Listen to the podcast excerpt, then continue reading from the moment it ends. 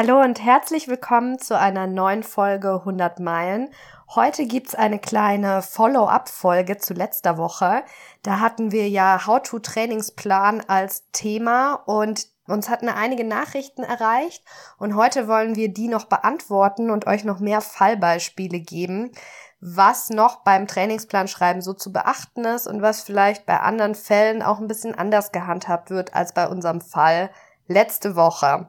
Aber zuallererst mal, Jana, wie war denn deine Woche? Ja, Hallöchen auch von mir.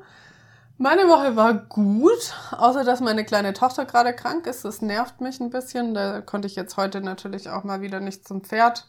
Solche Sachen kommen einem halt manchmal dazwischen. Da habt ihr uns auch ein bisschen was geschrieben, so zum Thema, was ist denn eigentlich, wenn das Training mal ungeplant ausfällt. Da kommen wir nachher noch drauf zurück. Und ansonsten, aber meine Maddie-Woche war wirklich gut. Wir sind ja gerade auch praktisch im ähm, Antrainieren nach unserer Hufgelenksentzündung und bis jetzt läuft alles gut. Ich war jetzt viel, viel draußen geradeaus im Schritt unterwegs und jetzt habe ich angefangen, ganz langsam auch wieder ein bisschen Platzarbeit mit dazu zu nehmen. Also einfach mal eine kleine äh, Handarbeit und nicht Handarbeit, Bodenarbeit und Longeneinheit zu machen und werde jetzt dann steigern auf zweimal die Woche Rückentraining sozusagen, damit die Maddie mich eben auch wieder gut tragen kann. Und dann werden wir auch im Gelände wieder ein bisschen steigern und ähm, ja, so ist jetzt tatsächlich nicht so arg viel exciting News sozusagen bei mir, worüber ich aber tatsächlich sehr glücklich bin im Augenblick, dass es einfach mal so läuft und da jetzt nicht irgendwie noch sonderlich was dazwischen kommt. Genau, also nicht so spannend diese Woche bei mir, aber ich bin da sehr happy drüber. Lisa, wie war es denn bei dir diese Woche? Ja, lieber keine exciting News äh, als schlechte News auf jeden Fall, da gebe ich dir recht. Meine Woche war, hm, also was jetzt wieder besser ist. Ich hatte ja davon berichtet, dass Gengiskan von einem auf den anderen Tag so abartig auf die Peitsche losgegangen ist. Das habe ich jetzt wieder ganz gut raustherapiert bekommen.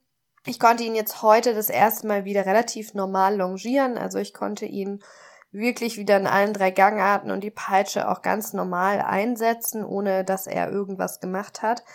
Ähm, bin mir jetzt auch nicht ganz sicher, was da so der das war, was den Schalter umgelegt hat. Wahrscheinlich doch der krasse Einlauf einmal, dass es halt nicht geht, dass er das macht. Mir tut es ja immer ein bisschen leid, das so machen zu müssen. Aber naja, heute war ich super zufrieden mit der Longeneinheit. Das sind meine positiven News. Ansonsten saß ich heute aber zum ersten Mal wieder drauf, seit er mich äh, abgeworfen hatte. Ähm, da habe ich mich ja auch so ja, bisschen verletzt, könnte man sagen. Also ich hatte auf jeden Fall irgendwas an der Rippe. Und da war ich tatsächlich gar nicht zufrieden. Also der hat sich so eingerollt. Das ist so ein bisschen eh die Schwierigkeit bei ihm. Aber mal gucken, es war jetzt ja auch das erste Mal wieder. Ähm, mal gucken, ob ich das wieder rauskriege. Aber ich bin mittlerweile echt sauer auf diesen Griffelbeinbruch, weil vorher konnte ich ja ganz normal trainieren mit ihm und hatte meinen Spaß im Gelände. Und davor war es ja schon immer episodenweise sehr schwierig mit ihm. Und jetzt hatte ich das mal alles so schön eingependelt. Und jetzt habe ich das Gefühl, seit diesem Griffelbeinbruch ist alles so ein bisschen den Bach runtergegangen. Und ich muss überall gefühlt bei Null anfangen. Also selbst beim ersten Mal draufsitzen. Also ich habe ihn ja mehr oder weniger selber eingeritten. Ähm, war er gefühlt bräver und hat sich weniger eingerollt als äh, heute zum Beispiel. Ja, deswegen, ich bin nicht auf ihn sauer, aber auf diesen blöden Griffelbeinbruch, der hätte echt nicht sein müssen. Und parallel dazu habe ich zu diesen ganzen Themen diese Woche echt äh, so ein bisschen mein Fett wegbekommen. Leider nur äh, symbolisch betrachtet. Auf Instagram, weil sobald man ja sowas teilt, was so, ich sag jetzt mal immer Richtung mehr Realität auf Instagram geht, kriegt man natürlich auch immer viel Kritik. Tatsächlich habe ich vor allem aus den eigenen Reihen teilweise Nachrichten bekommen mit Unterstellungen, die nicht gestimmt haben und so weiter. Ich mache ja diesen kleinen Hobbyblog, sage ich jetzt mal, dieses Jahr zehn Jahre und äh, klar, das passiert einem immer wieder. Die Reiterwelt ist eine Kontroverse, aber ja, es ist immer mal wieder in so Shitstorm-Wellen kommt es so auf einen zu. Naja, Ähm, aber das lege ich ad acta und äh, beschäftige mich lieber mit den positiven Nachrichten. Und da kam diese Woche ja auch, jede Menge rein und ein paar davon wollen wir jetzt ja auch beantworten und mit euch teilen. Genau, und damit herzlich willkommen zu unserem Podcast hundert Meilen. Hier dreht sich alles ums Distanzreiten und natürlich auch das Außenrum, unsere Storys und unser tägliches Leben am Stall. Ich bin Jana Friedrichs. Und ich bin Lisa Weißenberger. Und gemeinsam wollen wir euch ein bisschen mitnehmen in die Welt der Distanzritte. Heute haben wir ja die dritte Folge zum Thema Training. Das ist, wie gesagt, die Follow-up-Folge zu letzter Woche. Wir hatten sozusagen einen kleinen Aufruf gestartet, dass man uns äh, seine Frage mit so ein bisschen der Background-Geschichte schicken kann und wir hier so ein bisschen eure konkreten Fragen beantworten. Deswegen wird das Format heute auch sein, dass wir eure Nachrichten vorlesen und dann unsere Gedanken dazu mit euch teilen. Ich fange mal direkt an mit unserer ersten Nachricht. Hey ihr beiden, bei der neuesten Folge hast du gesagt, du planst circa sechs Monate Training für einen Distanzritt, beziehungsweise normal trainiertes Pferd schafft ein E F R über zwanzig Kilometer. Ich habe mein Pferd ja auch immer wieder durch Pausen neu antrainieren müssen und seit Mitte April sind wir wieder einigermaßen dabei. Im Oktober ist in der Nähe ein Einführungsritt, wo ich als Ziel habe, überhaupt mal in das Gelände zu fahren zum Ausreiten. Hier steht noch dabei, Hängerfahren und Gelände ist noch nicht so Routine. Ist das zu ambitioniert, wenn ich mir das als Ziel setze? Das wollte ich schon vor zwei Jahren, dann kamen Krankheiten et cetera dazwischen und ich habe irgendwie das Gefühl, ohne Ziel komme ich nicht weiter. Mich würde eure Meinung dazu sehr interessieren. Bei uns ist es auch so, dass Schritt und Trab gut gehen. Ausritte haben wir allerdings nur bis neun Kilometer bisher gemacht und dabei meist Schritt und Trab. Galopp ist auch so eine Gangart, die uns noch Schwierigkeiten macht. Super spannend von euch zu hören, eure individuellen äh, Situationen. Also, was haben wir da? Wir haben einen E F R von zwanzig Kilometer. Tatsächlich ist das noch gar kein E F R, sondern eine Schnupperdistanz, also wirklich ähm, eine eigentlich sehr kurze Strecke. Und da würde ich sagen, sehe ich eigentlich oder sehen wir überhaupt gar keine Probleme, dass dein Pferd das schaffen kann, wenn du jetzt keine sechs Monate mehr hast, weil ähm, zwanzig Kilometer sind was, was das Pferd auf jeden Fall schaffen kann, so wie du jetzt äh, geschrieben hast, wie du reitest. Also du gehst ja ins Gelände, neun Kilometer ist auf jeden Fall auch schon mal ähm, dafür eine gute Strecke. Du reitest Schritt und Trab. Galopp ist gar nicht notwendig ähm, für sowas. Das ist generell, also es gibt Leute zum Beispiel, ähm, wenn man einen Traber reitet oder so, die galoppieren überhaupt gar nicht auf der Strecke. Szena ist ähm, an ihrem ersten Distanzritt, glaube ich, das erste Mal überhaupt galoppiert. Ich bin die vorher gar nicht zu Hause galoppiert. Also das ist überhaupt kein Problem. Galopp muss nicht gezeigt werden. Genau, also es ist überhaupt gar kein Kriterium, ähm, wenn du da im Schritt und Trab zufrieden bist, dann macht du Schritt und Trab, so wie ihr euch eben auch wohlfühlt. Aber wir, also wir wissen, welchen Ritt du da ins Auge gefasst hast und da wollten wir nochmal kurz drauf eingehen, weil das der Ritt ist, bei dem dieses Jahr das Championat junger Pferde stattfindet. Und wir haben ja schon öfter mal darüber gesprochen, dass man sich auf jeden Fall auch äh, Gedanken drüber machen sollte, was so das Außenrum ist für das Pferd.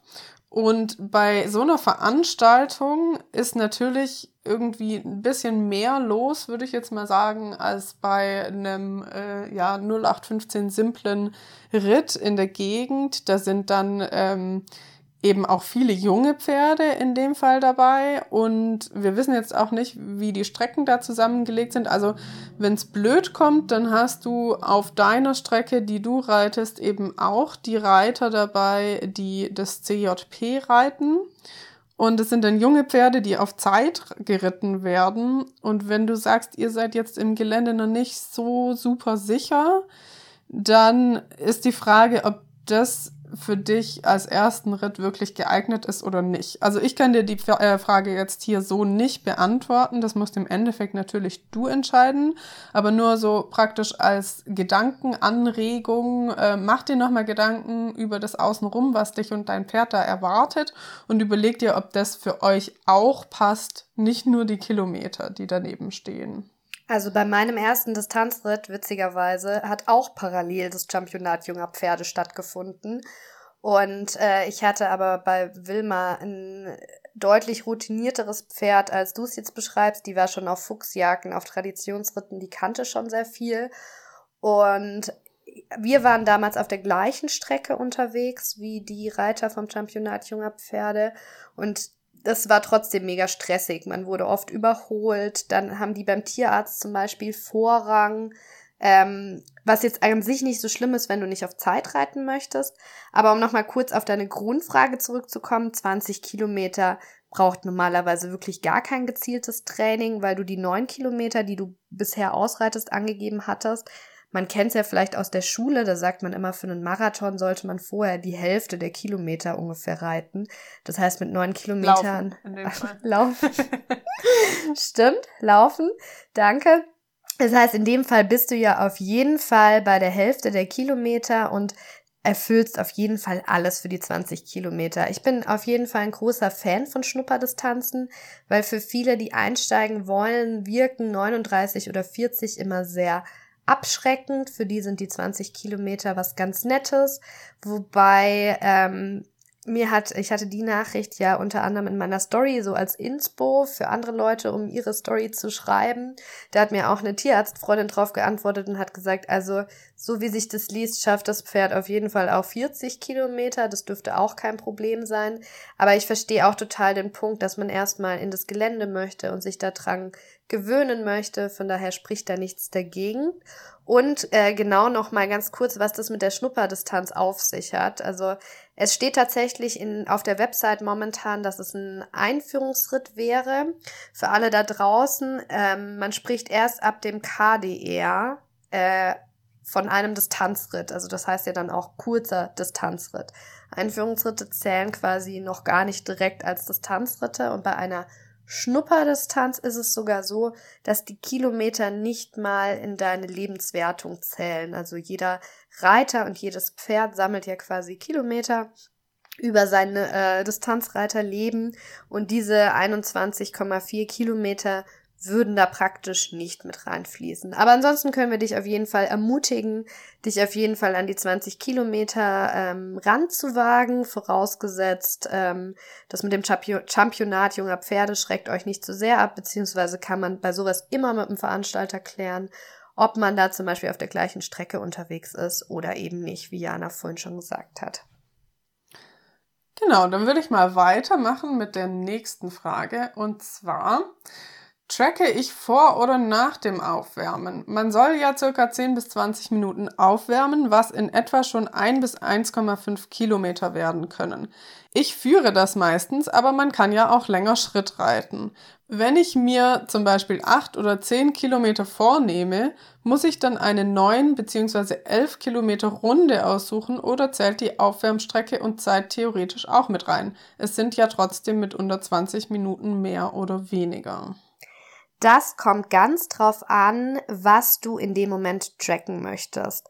Was zum Beispiel beides abdecken würde, wäre, wenn du einfach zwei Tracking-Apps parallel laufen lässt. Zum Beispiel, du nimmst äh, Komoot von Anfang bis Ende und Adidas Running nur für den Teil, wo du trainierst. Dann hast du beides mit drin.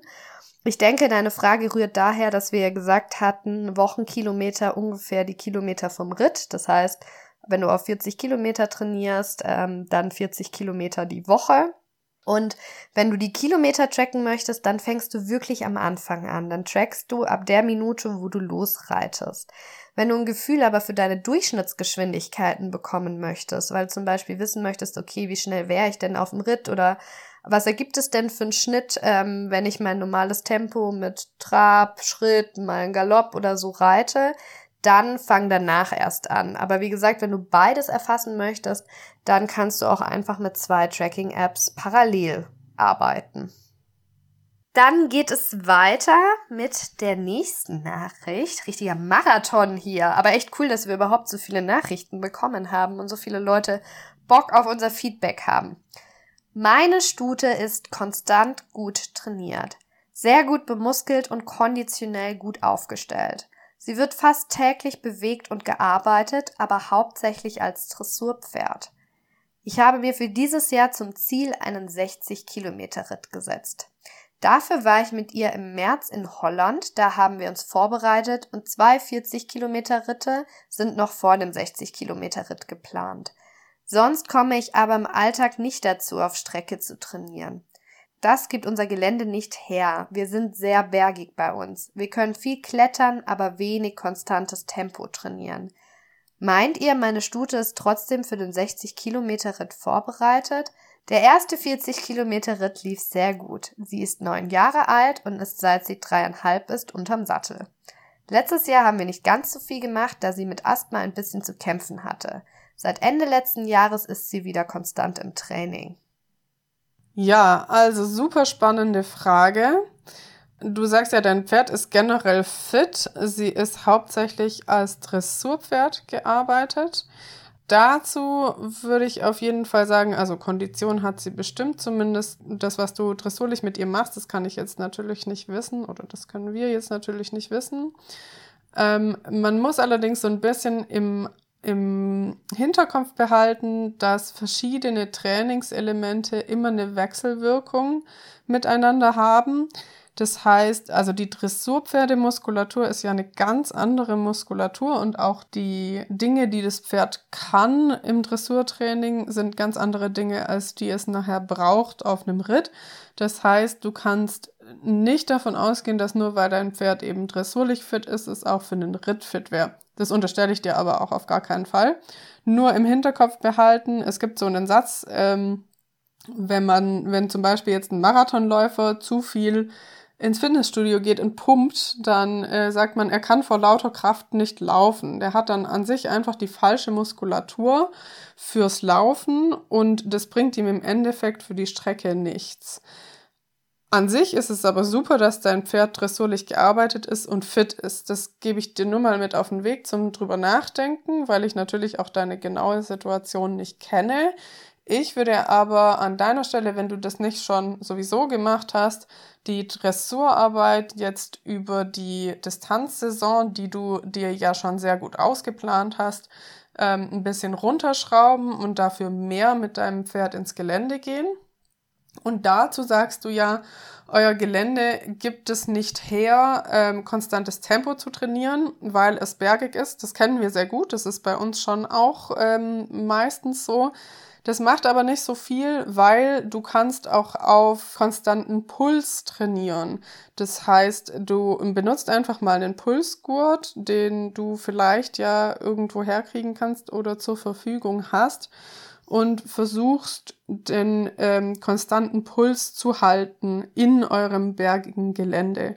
Und dann kannst du genauso gut an sich im Alltag auf Strecke trainieren. Genau, wichtig ist auf jeden Fall, dass du auf hartem Boden trainierst, damit dein Pferd das eben von allen körperlichen Strukturen her gewöhnt ist, auf hartem Boden zu laufen. Wenn das Pferd überwiegend im Sand oder eben im tieferen ja, Hallen- oder Platzboden läuft, dann äh, sind definitiv die äh, Gelenke, Sehnen, Bänder und alles äh, im Pferd eben nicht darauf vorbereitet, eine längere Strecke in, auf hartem Boden zu gehen, wobei das natürlich auch ein bisschen drauf ankommt, was du dir für einen Ritt ausgewählt hast. Es gibt natürlich auch Ritte, die in sehr weichem Boden stattfinden, aber ich würde mal sagen, die Mehrheit der Ritte in Deutschland sind eher auf hartem Boden.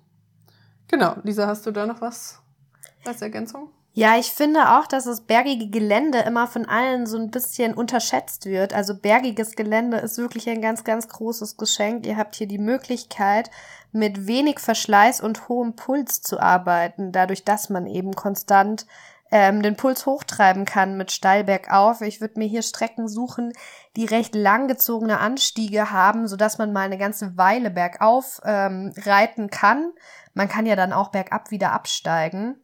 Also viele im Flachen beneiden das immer, wenn man die Möglichkeit hat, mal so ein bisschen im Bergigen zu trainieren. Ich finde auch hier ein Pulsgurt kann da Wunder wirken. Das ist da ein ganz, ganz tolles Instrument. Da sieht man nämlich auch, wie sehr die, ähm, wie sehr die Höhenmeter und die Kraft da bergauf auf das Pferd wirkt.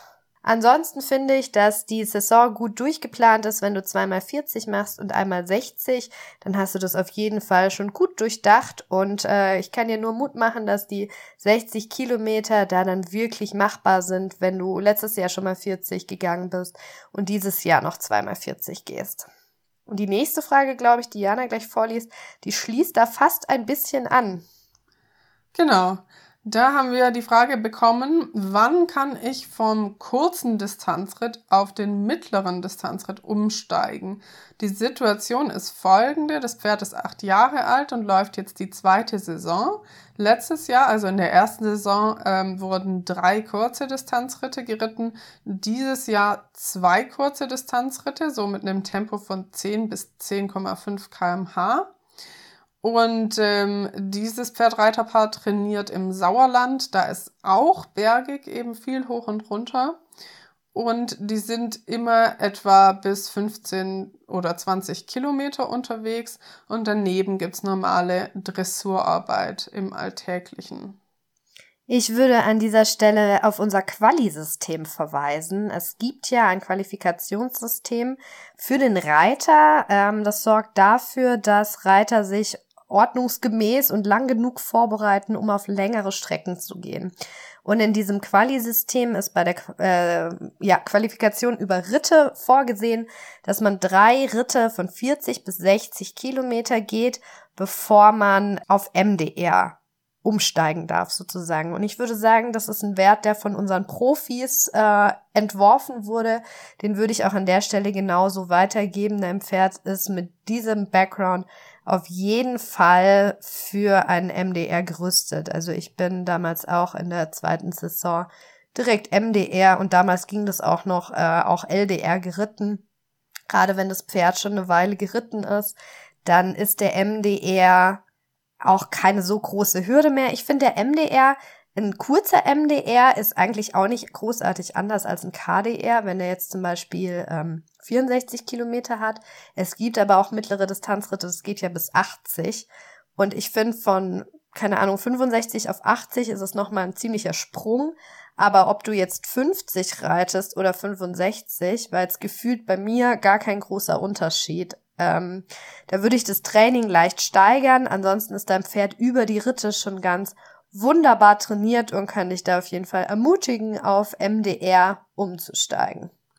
Genau, dann suchst du dir halt einfach einen Ritt aus, der dir kilometertechnisch so vom Gefühl her zusagt, wie Lisa schon sagt, du musst ja deinen ersten M D R dann nicht über achtzig Kilometer reiten, wenn du das nicht möchtest, sondern du kannst ja eben auch ähm, erstmal im sechziger-Bereich anfangen, wenn sich das für dich besser anfühlt. Bei uns in der Gegend gibt es tatsächlich gar nicht so viele M D Rs, finde ich. Die muss man immer so ein bisschen suchen. Mhm. Es gibt viele K D Rs und dann wieder viele L D Rs, was fürs Quali-System immer so ein bisschen blöd ist für die Leute, die dann auf die Ritte angewiesen sind. Ja, genau. Ich meine, es kommt natürlich auch noch drauf an, was für Ritte überhaupt bei dir in der Gegend angeboten werden und ob du halt die Möglichkeit hast, jetzt zwischen sechziger oder achtzig äh, Kilometer auszusuchen.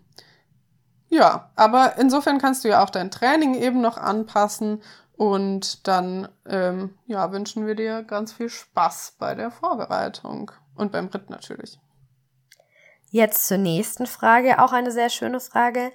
Wie schlimm ist ungeplanter Trainingsausfall seitens des Menschen? Euer Podcast ist wirklich klasse. Dankeschön. Ich bin noch Einsteiger, hatte zwei Ritte um die dreißig Kilometer und trainiere gerade auf siebenundvierzig Kilometer. Meine aktuelle Frage ist, wie schlimm ist es, wenn ungeplant Krankheit eine Woche dazwischen kommt? Also wirklich nur Weide- und Offenstall für das Pferd. Wirft das einen sehr zurück oder ist es, wenn man nicht gerade ganz am Anfang steht, nicht so dramatisch? Er ist sieben Jahre alt, wird seit drei Jahren geritten und normalerweise schaffe ich dreimal in der Woche, mit ihm zu arbeiten. Dazu kommt circa einmal Longe, manchmal aber auch nicht. Angefangen mit dem Distanztraining habe ich vor circa einem Jahr und bin dann im Sommer und Herbst jeweils einen Einführungsritt geritten. Ja, das passiert natürlich immer wieder. Also ich habe ja gerade auch gesagt, ich konnte heute nicht zum Pferd, weil meine Kleine krank ist. Und ähm, ja, also wenn man selber krank ist oder eben irgendwas im Umfeld ist, weswegen man nicht kann oder man geht in Urlaub oder so, Gut, Urlaub hat man bestenfalls, äh, wenn er nicht ganz spontan ist, in den Trainingsplan mit eingeplant, aber sowas passiert. Und man muss nicht danach wieder von vorne anfangen, aber was man auch auf gar keinen Fall machen darf, ist dann einfach weiter zu trainieren, wie man es eigentlich vorhatte, sondern man geht auf jeden Fall ein Stück zurück. Und da gibt's jetzt gar nicht wirklich ganz äh, feste Regeln dafür. Also an sich kommt es natürlich drauf an, wie lange man jetzt weg war. Eine Woche war es jetzt bei dir. Und am besten machst du dann nochmal irgendwie so eine kleine Ist-Analyse im ersten Training wieder, guckst mal, wie dein Pferd drauf ist, ähm, was du für ein Gefühl hast. Ich meine, es hat sich ja trotzdem bewegt, oder er ist ein Wallach, glaube ich. Weide- und Offenstall, also es ist jetzt nicht so, als stand er irgendwie eine Woche in der Box. Das heißt, ein bisschen ähm, Bewegung war schon dabei, aber natürlich kein Training. Und dann guckst du ihn dir an und man hat ja auch ein bisschen ein Gefühl für sein Pferd und dann kannst du nochmal ein Stückchen zurückgehen und einfach an sich da wieder anfangen, wo du das Gefühl hast, wo er jetzt wieder steht.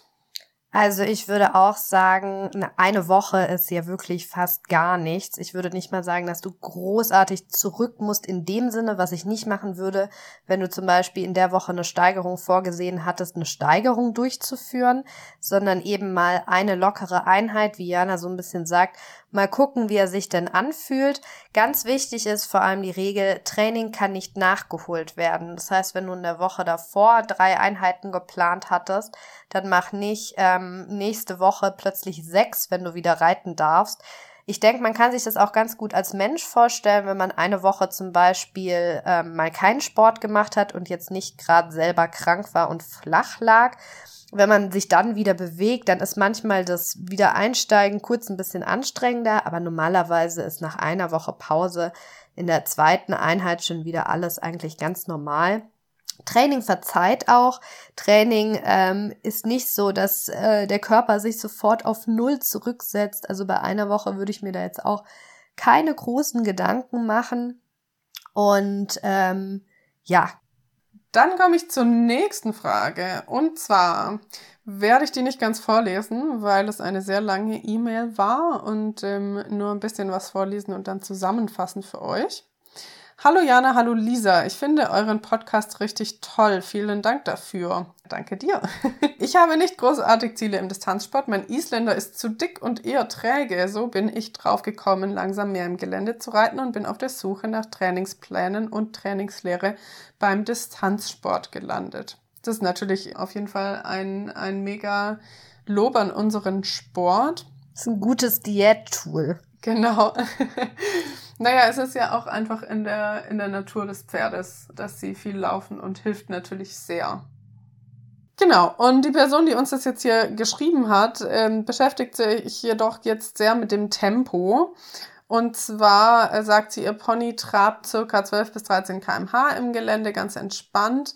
Aber sie hat eben genau das gleiche Problem wie schon zwei vorher. Es geht ganz viel bergauf, bergab und ähm, eben auch durch Dörfer. Und sie möchte auch jetzt ihr Pferd also weder irgendwie kaputt reiten, noch äh, über das Wohlfühltempo gehen, was wir auf jeden Fall sehr loben. Das ist äh, genau der richtige Ansatz. Ähm, sie schafft eine Strecke von fünfzehn Kilometer in ungefähr zwei Stunden. Das heißt, es wäre T acht jetzt bei ihr im Gelände. Und macht sich auch so ein bisschen Sorgen um den Galopp, weil der Easy eben als Fünfgänger nicht unbedingt einen guten Galopp hat. Da haben wir ja aber vorhin auch schon drüber geredet, dass Galopp nicht unbedingt notwendig ist. Jetzt macht sie sich auf jeden Fall Gedanken über das T fünf oder T sechs, was wir auch schon angesprochen hatten und ob sie das unbedingt braucht. Ja, die Nachricht ist auf jeden Fall eher so ein bisschen angstgetrieben und eingeschüchtert. Ich kann gleich schon mal vorweg sagen, das Höchsttempo bei einem Distanzritt ist ja T acht. Das heißt, diese T acht darf man auf jeden Fall ausreizen. Dieses T fünf und T sechs im Training bezieht sich jetzt ja, deswegen haben wir es letzte Woche auch nochmal zehnmal ja so ähm, betont, dass das jetzt ein Trainingsplan ist für Gengiskan, von dem wir gesprochen haben. Gengiskan ist ein langbeiniger junger Araber, der vielleicht auch einfach ein anderes Wohlfühltempo hat. Ich finde es wirklich super, dass du das Wohlfühltempo von deinem Pferd kennst. Und sie hatte ja so ein bisschen auch erklärt, dass es ihr falsch vorkommt, über das Wohlfühltempo drüber zu gehen. Und da gehe ich voll mit. Bleib bei dem Wohlfühltempo deines Pferdes. Dein Ziel könnte zum Beispiel sein, als nächstes ähm, ein bisschen weniger Schrittpausen auf einem Distanzritt zu brauchen. Und dann bist du ja mit zwölf bis dreizehn Kilometer pro Stunde im Schritt, äh, im Schnitt, nicht im Schritt, super bedient, weil du ja auch berichtet hast, dass du aus dem Chiemgau kommst und es dort immer wieder bergauf und bergab geht. Das ist ja wie das, ähm, wie die Frage oben so ein bisschen, habe ich da aber noch einen kleinen Hack für euch. Und zwar gibt es die sogenannten Leistungskilometer. Es gibt auf der einen Seite die Kilometer, die wir tracken. Das sind dann zum Beispiel eine Strecke von zehn Kilometern. Aber es gibt ja auch Höhenmeter. Und gerade wenn es viel bergauf und bergab geht, macht es Sinn, das zu zusammenzurechnen, um ein Gefühl für die Leistung, die das Pferd erbracht hat, zu bekommen. Das macht man dann so, dass hundert Meter, also hundert Höhenmeter, entsprechen einem Kilometer. Das heißt, wenn ich zehn Kilometer geritten bin an Strecke, dreihundert Meter bergauf, also Elevation Gain, und dreihundert Meter bergab, Elevation Loss, hat man ähm, die zehn Kilometer plus drei Kilometer bergauf plus drei Kilometer bergab. Das entspricht quasi einer Leistung von sechzehn Kilometer im Flachen. Und das darf dann nicht unterschätzt werden. Eure Pferde leisten sehr, sehr viel im Bergauf und bergab. Genau, und dann kommt es ja auch noch ein bisschen drauf an, wie der Ritt gestaltet ist, auf dem du da dann reitest. Wenn der genauso bergig ist, dann kommst du eben auf deine T acht und das ist auch wirklich überhaupt gar keine Schande. Also du musst auf gar keinen Fall T fünf oder T sechs reiten, wenn das Gelände das nicht hergibt und dein ähm, Pferd das eben so auch nicht, nicht macht oder ja, also zu Recht. Und wenn der Ritt aber eben flacher ist, dann wirst du am Ritt auch ein Stück schneller sein. Das heißt, mach dir da keine so vielen oder so großen Gedanken drum. Ich finde, von dem, was du schreibst, bist du schon auf einem super guten Weg. Ja, du schreibst ja auch, äh, es sei angeblich leicht machbar, die offiziellen Ritte in der vorgegebenen Zeit zu reiten. Und dann sehe ich aber, dass es gerade so die Zeit ist, die wir für Strecken brauchen. Also von locker machbar sind wir weit entfernt. Das passt so ein bisschen zu dem Tracking oben. Wenn du zu Hause reitest, hast du ja immer das Aufwärmen und das Cooldown mit drin. Du hast sicher auch die Schrittstrecken mit drin, die du fürs Bergab benötigst. Das hast du alles am Ritt nicht. Mir ging das auch so. Im Training musste ich mich wirklich sputen, um auf schnelle Schnitte zu kommen. Was man übrigens am Anfang gar nicht machen sollte, das habe ich am Anfang auch fälschlicherweise getan. Ähm, und vor Ort war ich dann viel, viel, viel schneller, als ich dachte und bin gerade so in dieser Leistungsklasse eins, also ich war fast zu schnell auf meinem ersten Ritt, ähm, weil ich dachte, ich muss viel schneller sein. Also da ähm, auch ruhig drüber nachdenken, was wäre denn das Schlimmste, was passieren kann, wenn du zu langsam reitest. Dann bist du nicht in der Wertung, aber du hast dann trotzdem einen tollen Ritt gehabt und hast das Feeling und alles und weißt, wie dein Pferd in dem Gelände reagiert. Also es ist auch überhaupt nicht schlimm, wenn man diese Zeit überschreitet. Ich habe die selbst schon mal fast überschritten auf einem sehr, sehr bergigen Distanzritt. Da sind wir vierundachtzig Kilometer geritten mit, ich glaube, viertausend Höhenmetern im Schwarzwald. Und ähm, am Schluss ging einfach nicht mehr und wenn es so gewesen wäre, dann wären wir halt rausgeflogen, aber es war wirklich von der Aussicht der schönste Ritt, den wir jemals hatten. Also da würde ich so ein bisschen mit dem Worst-Case-Szenario, was nicht gar nicht schlimm ist, arbeiten. Und ich glaube aber auch, dass dann Easy da auf jeden Fall auf einem sehr, sehr guten Weg ist und immer vor Augen halten, leider Gottes ist Distanzreiten zwar alle Reiter, alle Pferde, aber natürlich ist der Araber oder das Vollblut am prädestiniertesten und da gar nicht so viel vergleichen. Ein Isländer ist kein Araber und kein Vollblut. Bleib quasi bei deinem Pferd und folgt diesem Wohlfühltempo und diesen zwölf bis dreizehn Kilometer pro Stunde. Genau, da kann man ja auch nochmal ergänzen, ähm, eben eines der Mantras des Distanzsports ist angekommen, ist gewonnen. Und äh, wenn du mal aus der Wertung rausfliegst, dann fliegst du halt mal aus der Wertung raus. Hauptsache, du warst glücklich auf der Strecke, ähm, kommst mit einem gesunden Pferd ins Ziel und ja. Jetzt zu unserer letzten Frage. Eine Frage zum Trainingsplan. Wofür setze ich Intervalltraining ein und wie plane ich das? Also wie lange Trab und wie lange Schritt? Und wann und wofür plane ich eher lange Trabstrecken ein? Wenn ich mich richtig erinnere, hast du quasi zurückgerechnet, wie viel Trabanteil du bis zum Distanzritt brauchst. Wenn ich jetzt aber anfangen möchte, wo fange ich denn da an? Also ich zum Beispiel habe ein Pulsgurt zur Verfügung. Teste ich dann einfach mal, wie lange ich traben kann, während der Puls im aeroben Bereich bleibt? Genau, da hatten wir ja letzte Woche, ähm, glaube ich, auch schon, da hattest du das gesagt mit dem, dass man einfach mal anfängt mit dreimal fünf Minuten traben. Und wenn du einen Pulsgurt hast, dann ist es ja echt super, weil dann kannst du währenddessen eben dein Pferd überwachen. Und falls der Puls vor dem Erreichen von diesen fünf Minuten eben in den anaeroben Bereich rutscht, dann hörst du halt einfach früher auf und machst ein Intervall von nur, keine Ahnung, vier Minuten, viereinhalb Minuten, was auch immer das dann bei dir ist, und steigerst dann eben langsam. Also das Intervalltraining ist... ja, würde ich jetzt am Anfang tatsächlich wahrscheinlich einfach noch nicht so genau nehmen. Kommt ja auch super mega krass auf dein Gelände an. Also bei uns ist es halt auch manchmal gar nicht möglich, jetzt irgendwie ein längeres Intervall zu traben. Oder es ist nur mal möglich ähm, an einer bestimmten Stelle und dann macht man halt da mal ein längeres Intervall und dann macht man danach wieder irgendwie ein bisschen kürzere oder so. Also es ist wirklich extrem individuell und ja... Ich würde auch sagen, das Ganze sind Annäherungswerte. Meine Ausritte hier mit unserem bergigen Gelände sind auch immer sogenannte Fahrtspiele. Das bedeutet, dass man ja immer auf die Umweltreize letztendlich reagiert. Und ich habe noch nie mh, das äh, Intervalltraining nach Uhr machen können, weil es hier einfach nicht möglich ist. Es ist natürlich ein Unterschied, ob ich insgesamt fünfzehn Minuten trab in Intervallen oder ob ich eine Stunde trab in Intervallen. Aber... ich würde auch mal mit sowas anfangen und mich auch so ein bisschen nach dem Gelände richten und mich am Anfang bei diesem Intervalltraining gar nicht so krass zu versteifen. Also das Intervalltraining ist ja hauptsächlich um, also wir sind hier ja im extensiven Intervalltraining, um mal ein bisschen Tempo machen zu kommen, aber wir treiben da jetzt ja noch nicht den Puls hoch und so weiter, wo das ganz wichtig ist, dass man das alles einhält. Also betrachtet dieses Intervalltraining ruhig als Fahrtspiel. Und mir ist auch noch was eingefallen, Jana. Wir haben doch früher bei Wilma immer so ein bisschen anders trainiert, sage ich jetzt mal. Wir haben unsere Trainingswoche immer aufgeteilt. Das war auf Basis eines Artikels aus der äh, Distanz aktuell. Das ist die Vereinszeitschrift vom Verein Deutscher Distanzreiter. Wir haben immer einmal die Woche intensiv gemacht. Das war Galopptraining. Das würde ich jetzt Einsteiger nicht empfehlen. Aber man kann ja auch mit intensiv ein intensiveres Trabtraining machen. Ja. Oder Bergtraining. Oder, oder Bergtraining, irgendwas, was den Puls hochtreibt, genau, genau, Bergauftraben oder sowas. Wir haben einmal die Woche extensiv, haben wir das genannt, wobei das, die Begriffe sind tatsächlich äh, trainingslehrtechnisch falsch, die wurden aber da auch so verwendet.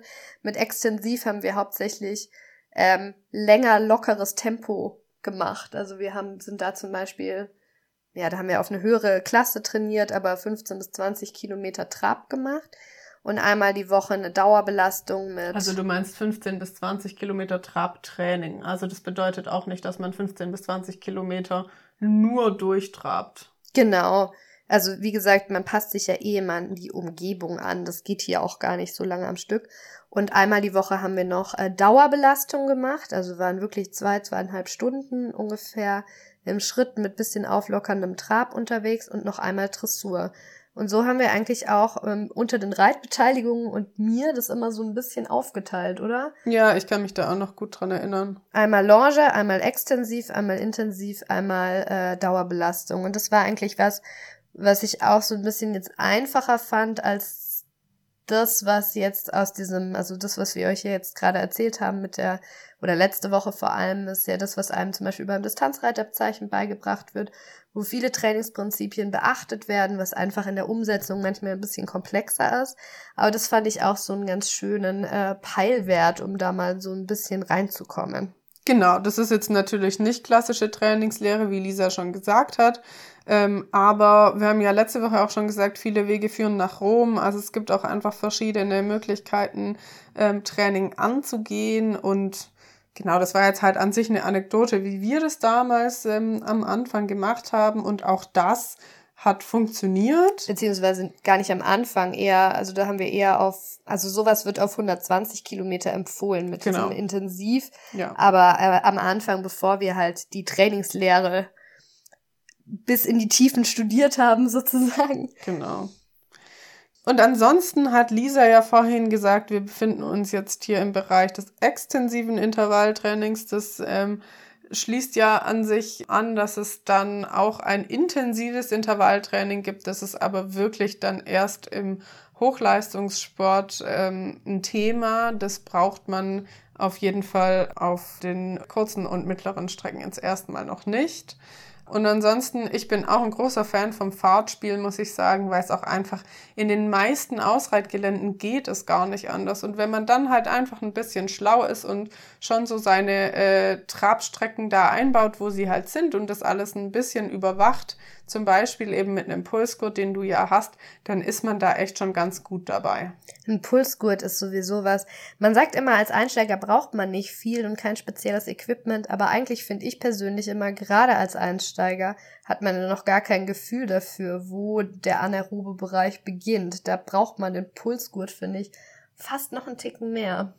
Ja, also tatsächlich haben wir ja Wilma damals auch immer ohne Pulsgurt ähm, gearbeitet und trainiert.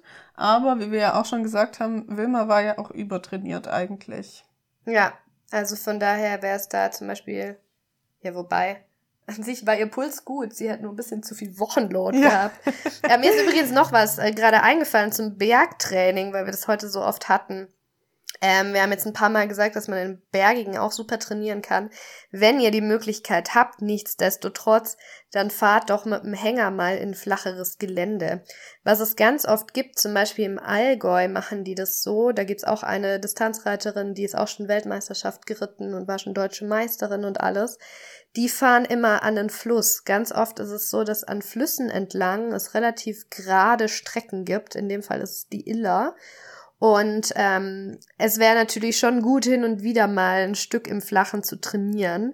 Wenn ihr schon auf Ritte geht, dann macht ihr das ja f- vermutlich sogar über Ritte. Aber ansonsten kann man es auch super als kleine Trainingseinheit für Wegfahren nehmen und einfach mal irgendwo hinfahren, wo es flacher ist. Oder wenn man mal wirklich ein gutes, verschleißfreies Galopptraining machen möchte, kann man sich auch mal umhören nach Pferderennbahnen in der Umgebung. Ähm, das ist dann zwar für die Pferde ein bisschen einseitiger, aber es ist halt super verschleißfrei, gerade wenn man zum Beispiel im Galopptraining einsteigen möchte. Also das würde ich nicht ganz vernachlässigen, falls das jetzt hier irgendwie zwischendrin so rüberkam. Ich weiß nicht, jeder hat die Möglichkeit, mit einem Hänger einfach mir nichts, dir nichts mal wegzufahren. Aber vielleicht gibt's ja auch irgendwen bei euch im Stall, der da Bock hätte, mal mitzukommen.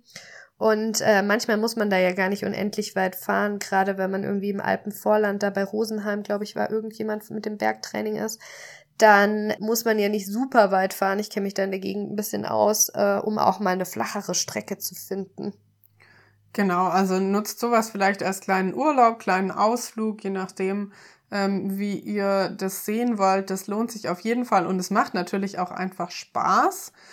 In einer Frage vorhin war ja auch jemand, die meinte, dass sie nach Holland gefahren ist, um ihr Pferd vorzubereiten. Das war sicherlich auch ähm, so eine Situation. In Holland weiß man ja, es ist relativ flach.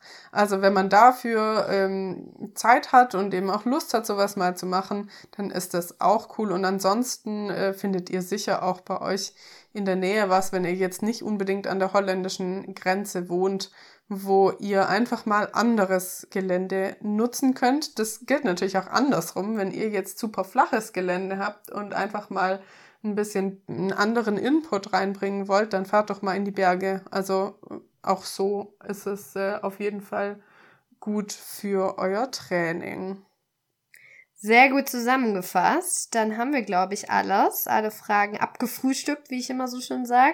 Hörerkommentare oder noch weitere Nachrichten haben wir diese Woche nicht, weil wir ja eure Nachrichten schon alle so beantwortet haben. Wenn aber noch weitere Fragen auftauchen, dann meldet euch gerne. Genau, dann äh, gebt uns doch gerne fünf Sterne, wenn ihr uns gerne zuhört. Das hilft uns enorm und verbreitet uns weiter unter euren Pferde- und Nicht-Pferde-Freunden und Freundinnen. Und wenn ihr jetzt noch Gedanken habt oder auch irgendwas korrigieren wollt, das kann ja auch immer mal sein, oder euch noch irgendwas unter den Fingernägeln brennt, dann schreibt uns doch gerne entweder auf Instagram oder auf unsere E-Mail hallo at hundert meilen punkt de. Da freuen wir uns immer sehr über eure Partizipation, weil der Podcast lebt natürlich auch davon, dass wir im Dialog mit euch sind, und es macht uns wahnsinnig viel Spaß, dass ihr so viel mit uns kommuniziert und uns damit auch immer neuen Stoff liefert, über den wir hier gerne mit euch sprechen wollen. Für mich in dem Fall auch eine wunderschöne Woche. Ich bereite mich jetzt langsam auf meinen Urlaub vor. Für mich geht's nämlich nach unserer nächsten Aufnahme dann direkt nach Schweden weiter nächste Woche. Und dann äh, habt ihr auch eine kleine Pause von uns. Also genießt es nochmal, diese Folge, und dann die nächste anzuhören. Dann gibt's eine mini kleine Sommerpause. Genau, dann wünschen wir euch so schönes Wetter, wie bei uns gerade ist, und eine gute Woche. Und bis nächste Woche. Ciao, ciao. Ciao, ciao.